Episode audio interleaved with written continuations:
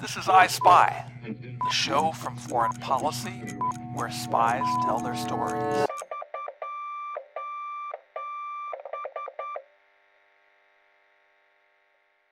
It turned out this guy had wormed his way into the center of the Communist Command for the Saigon area and the Delta.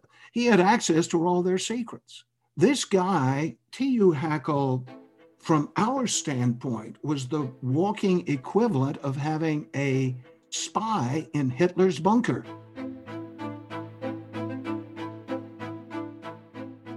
From Foreign Policy, welcome back to I Spy. On each episode, we get one former intelligence operative to tell the story of one operation. I'm Margot Martindale.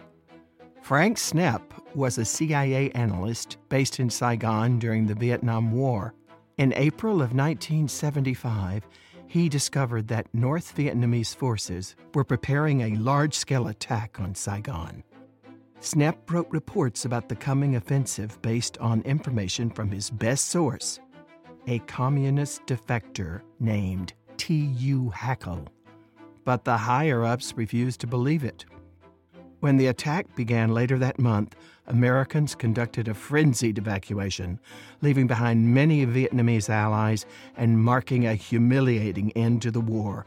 This is Snepp's story about the fall of Saigon. Early April 1975, four weeks before the end, the ambassador Graham Martin and the CIA station chief Tom Polgar were convinced for various reasons that either we could win the war with what we had left or that we could negotiate a surrender. And the question was what were our best assets telling us? The first guy that we needed to check in with was a Hanoi source. I had been, for the past two years, exclusively responsible for debriefing and briefing this asset. He came into Saigon, snuck into Saigon. CIA caterers laid on a big, sumptuous lunch to make up for the slim pickings he had to endure in Hanoi.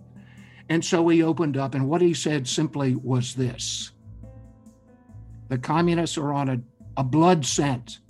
They are going to go for military victory in the shortest possible time. Well, there seemed to be an absolute thumbs down on the idea that we could negotiate our way out of this madness.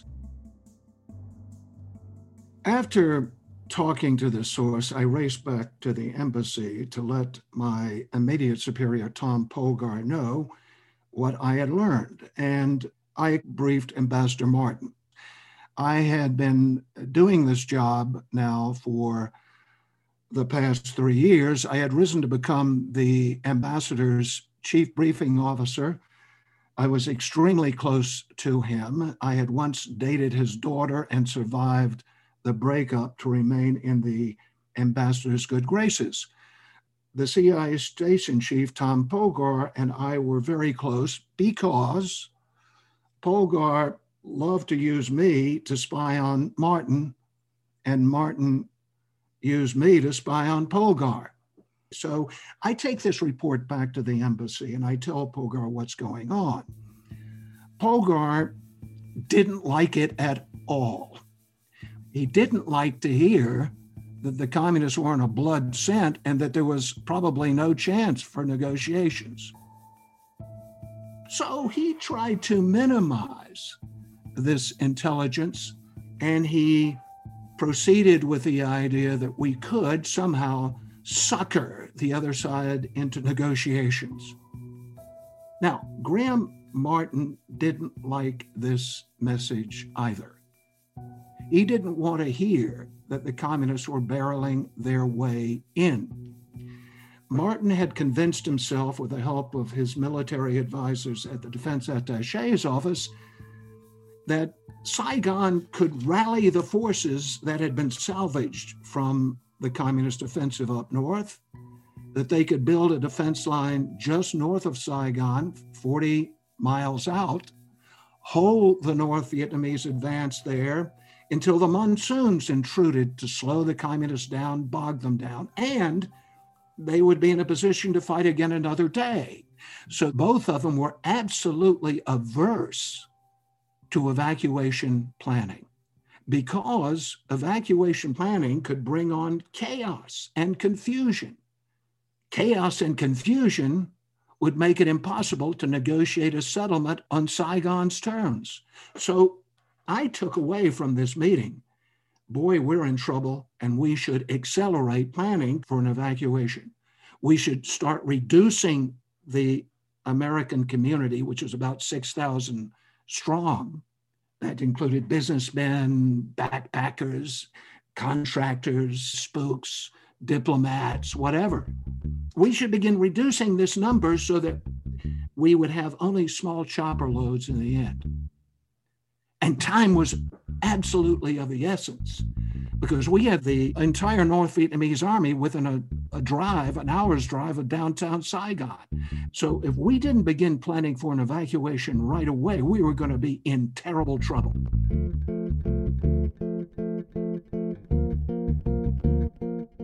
In addition to the Americans in Saigon, we had another evacuation priority the Vietnamese. And Polgar, my boss, asked me at one point to try to compute the number of Vietnamese we'd have to evacuate in an emergency. And I said, Holy smoke, how do I do this? Well, I sort of spitballed and I said to myself, Well, we have the people who've worked for U.S. agencies over the years if we factor in the number of family members they're likely to want to take out, then here's the figure 1.7 million people.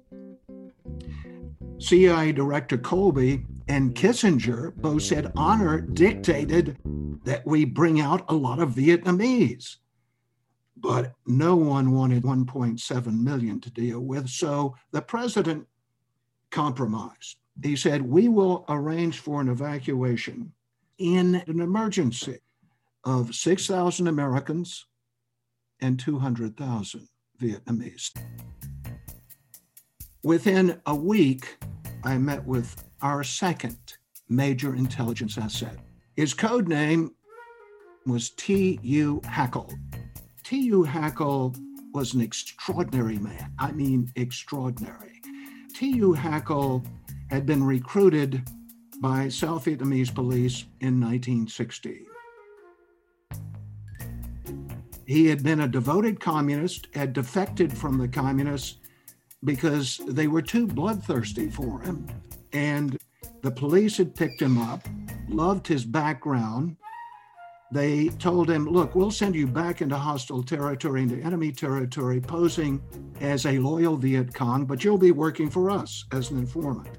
He agreed to that, and eventually the CIA began to share control responsibility for him.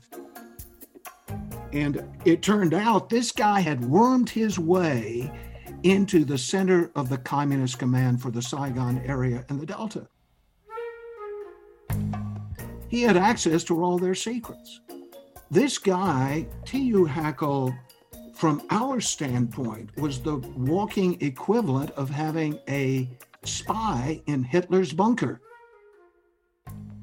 He would meet with his Vietnamese case officers in his home province, which was close to the Communist command, but he would come to Saigon to meet with his American case officers and me. And his travel arrangements were nothing but cinematic.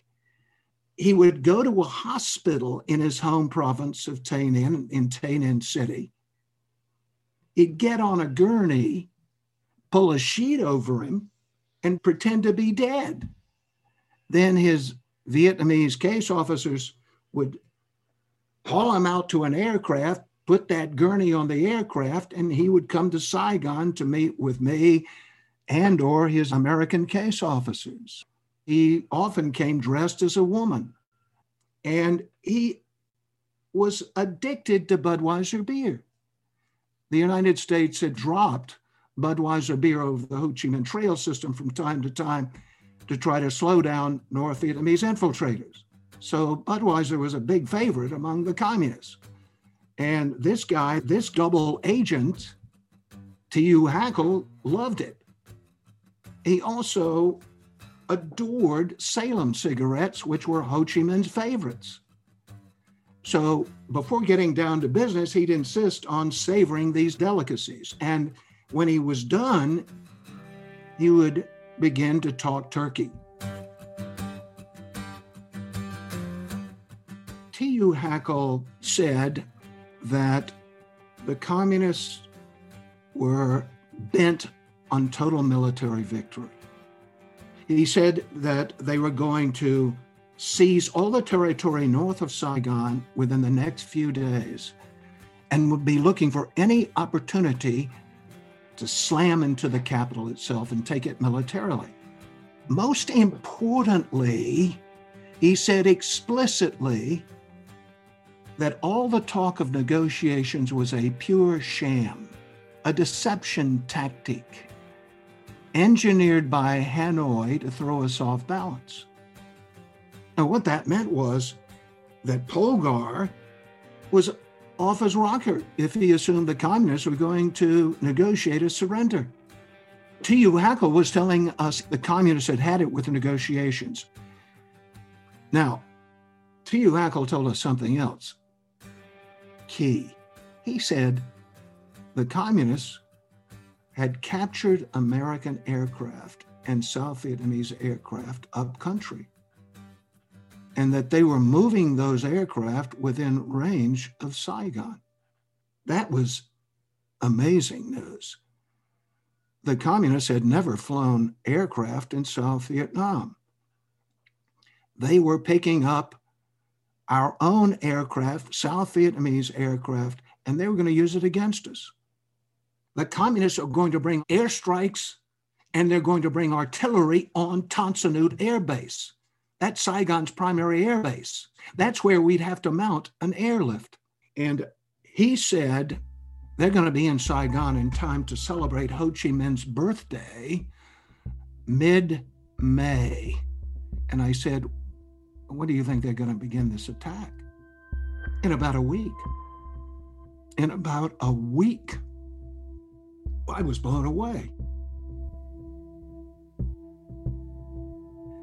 When I finished up the report I wrote based on what I gleaned from T.U. Hackl's report, I made clear that all signs pointed towards an immediate attack on Saigon. Polgar scratched out attacks on Saigon or against Saigon inserted the phrase in and around Saigon. That's where they would attack. So, in effect, he took the edge off of the reporting in this regard. It was a terrible situation. We had the best intelligence about what the communists were going to do.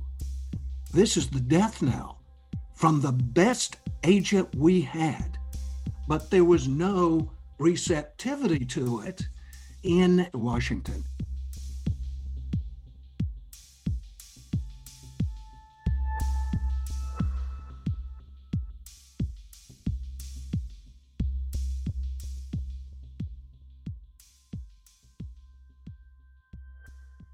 You're listening to I Spy, a production of Foreign Policy. We'll be right back.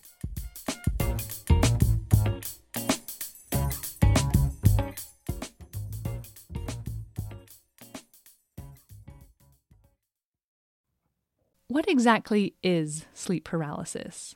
Have we finally discovered the science behind ghosts? And did the CIA really experiment on US citizens? From UFOs to ghosts and government black sites, history is riddled with unexplained events.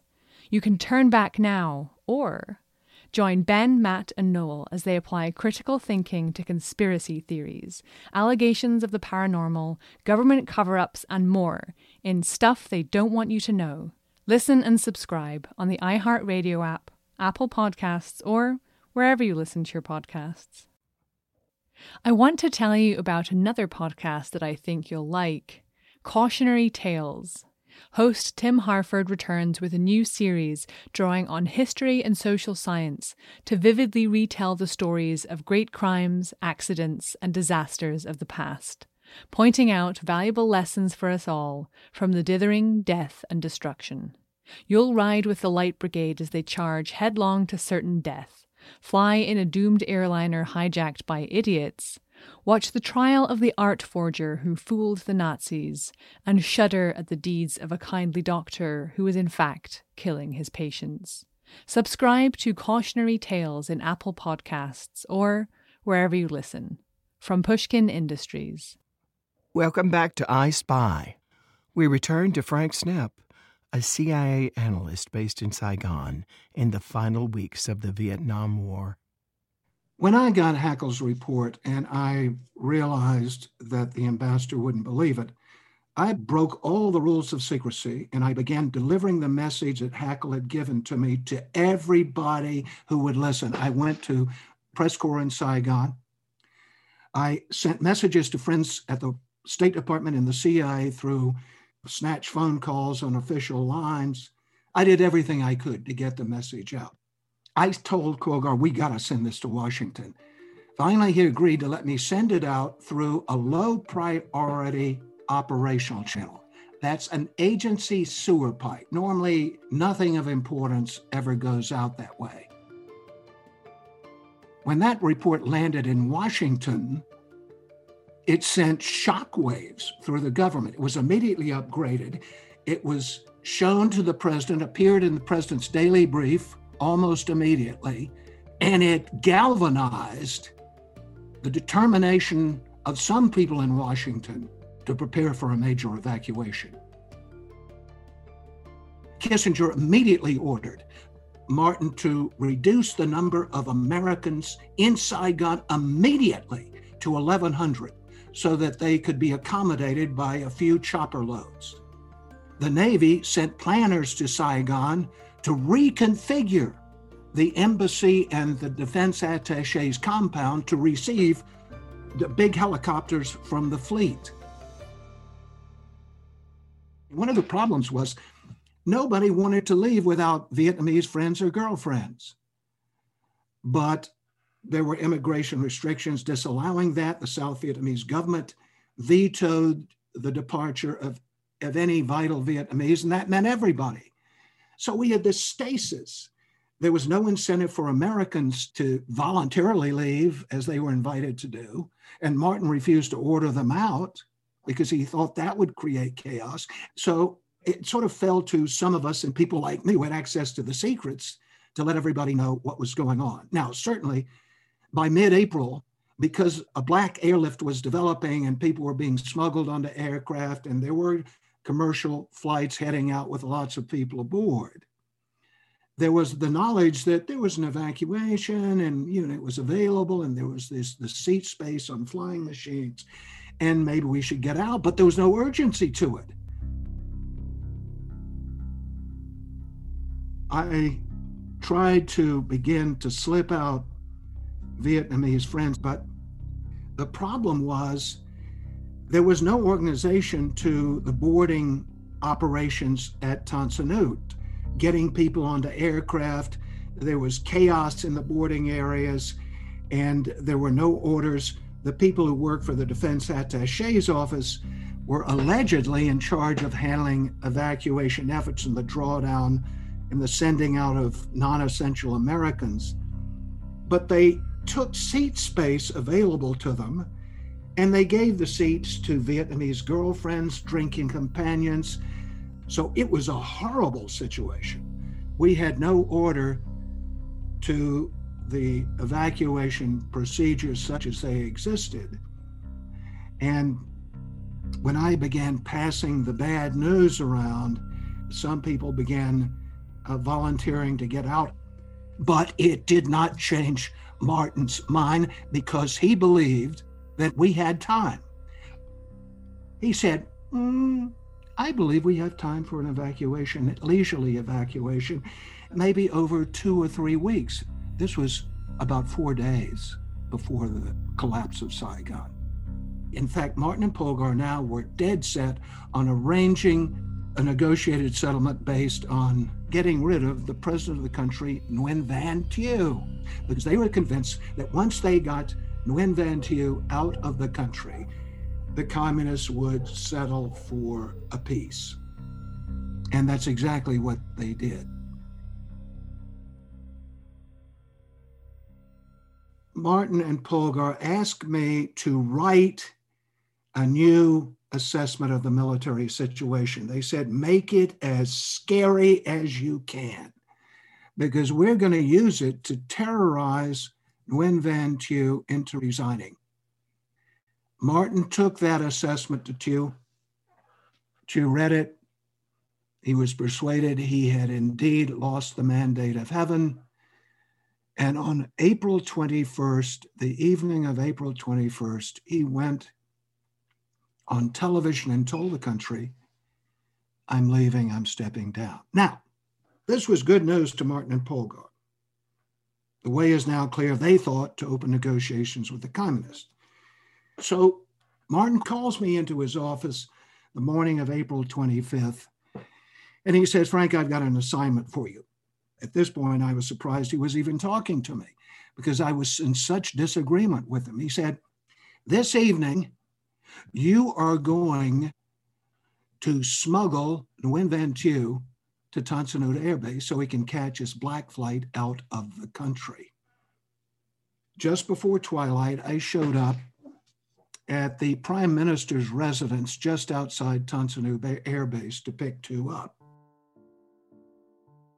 The limousine that I was to drive with Thieu aboard was a reinforced Chevrolet with altered license plates to disguise that this was an official vehicle.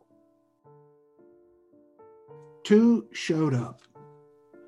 He was in a beautifully tailored gray suit. His face was oiled, his hair slicked back. He'd been drinking. He slips into the back of the limousine I was driving, and one of my CIA colleagues, a retired general, slid in next to him. He was a very good friend of Thieu's.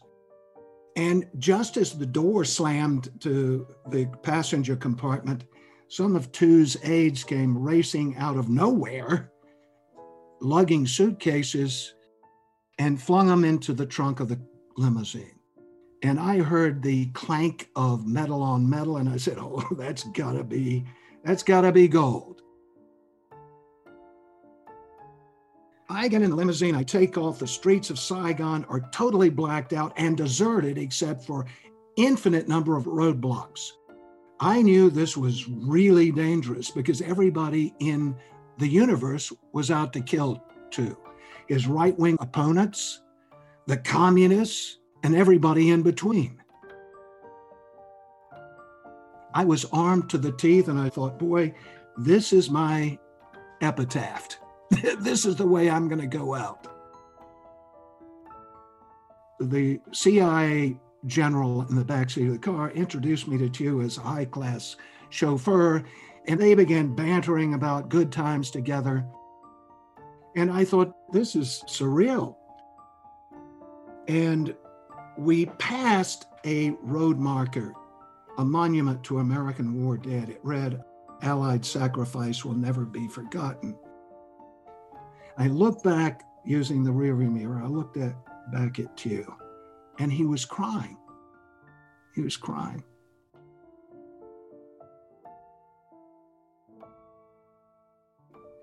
And I drove on. Thank God we made it. We way through the roadblocks. I don't know how it happened. I pulled out onto the tarmac. It was totally blacked out, and I cut my headlights and I nearly ran over Tom Polgar, my boss. I didn't see him. He, ran, he was running across the tarmac. I pull up to the aircraft, and Thieu leans over the seat and grasps my hand. It was iron grip. And he said, Merci, thank you, thank you. Thieu jumped out of the car, raced for the aircraft. Martin later told me that the only thing he had said to Thieu was goodbye.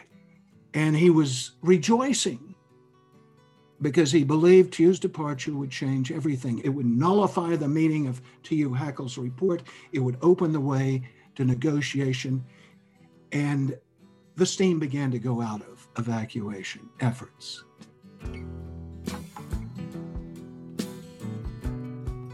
Frank Snepp spent eight years in the CIA. He wrote about his experience in Vietnam in the book Decent Interval. You'll hear part two of his story in our next episode. I Spy is a production of Foreign Policy. Our executive editor for news and podcasts is Dan Ephron. Our I Spy team includes Rob Sachs and Amy McKinnon. If you like the show, please subscribe on your favorite platform and leave us a review. If you have tips or suggestions, please write to us. I Spy at foreignpolicy.com. I Spy is made possible through the support of foreign policy readers. If you're interested in not just espionage, but smart geopolitical news and analysis from Washington and around the world, please consider subscribing. I Spy listeners can get a 10% discount by going to foreignpolicy.com slash subscribe and using the promo code PODCAST at checkout. Next week on I Spy, Snepp boards one of the last American helicopters to leave Saigon. We began heading towards the coast, and the communists were firing. And somebody in the helicopter screamed, We're taking fire, we're going to go down. I was beaten. That's next week on I Spy. I'm Margot Martindale.